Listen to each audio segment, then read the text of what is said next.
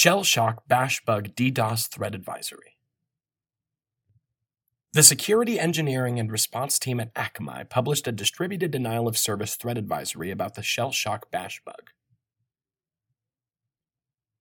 This vulnerability appears in GNU Bash Unix command line interpreter versions 1.03 through 4.3 and is being exploited by malicious actors to build DDoS botnets. Vulnerable machines are at risk of being used to infect others, launch DDoS attacks, share confidential data, and run programs on behalf of an attacker. The team anticipates further weaponization and development of customized DDoS payloads.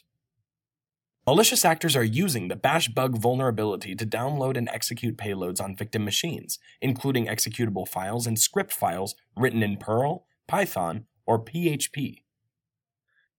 These files are capable of launching DDoS attacks, exfiltrating sensitive information, and moving laterally across internal networks.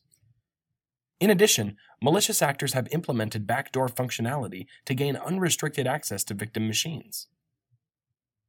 Web applications that use the Common Gateway Interface CGI method to serve dynamic content are also at risk for exploitation via the bash bug.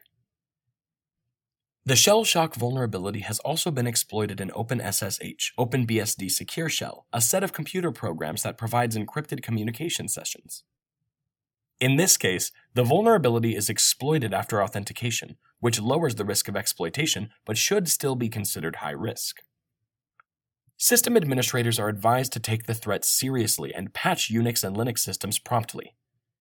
The ease with which this bug can be exploited creates a situation where unpatched systems can be used easily to propagate the botnet's reach and capacity. Most botnets observed have been controlled via Internet Relay Chat, but more sophisticated approaches may appear or be integrated into existing web based panels. Most botnets observed have been controlled via Internet Relay Chat, but more sophisticated approaches may appear or be integrated into existing web based panels.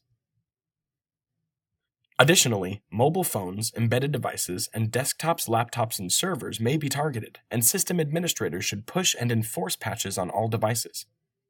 Suggestions include upgrading to a new version of Bash, replacing Bash with an alternate shell, limit access to vulnerable services, or filter inputs to vulnerable services. To mitigate a DDoS attack, there are numerous Akamai Web Application Firewall (WAF) protections available to assist customers of Kona Web Application Firewall and Kona Site Defender services. The DDoS UDP and TCP floods can be mitigated with ACL rules. For more information, download the Shell Shock Bash Bug Threat Advisory from the State of the Internet website at www.stateoftheinternet.com/shellshock.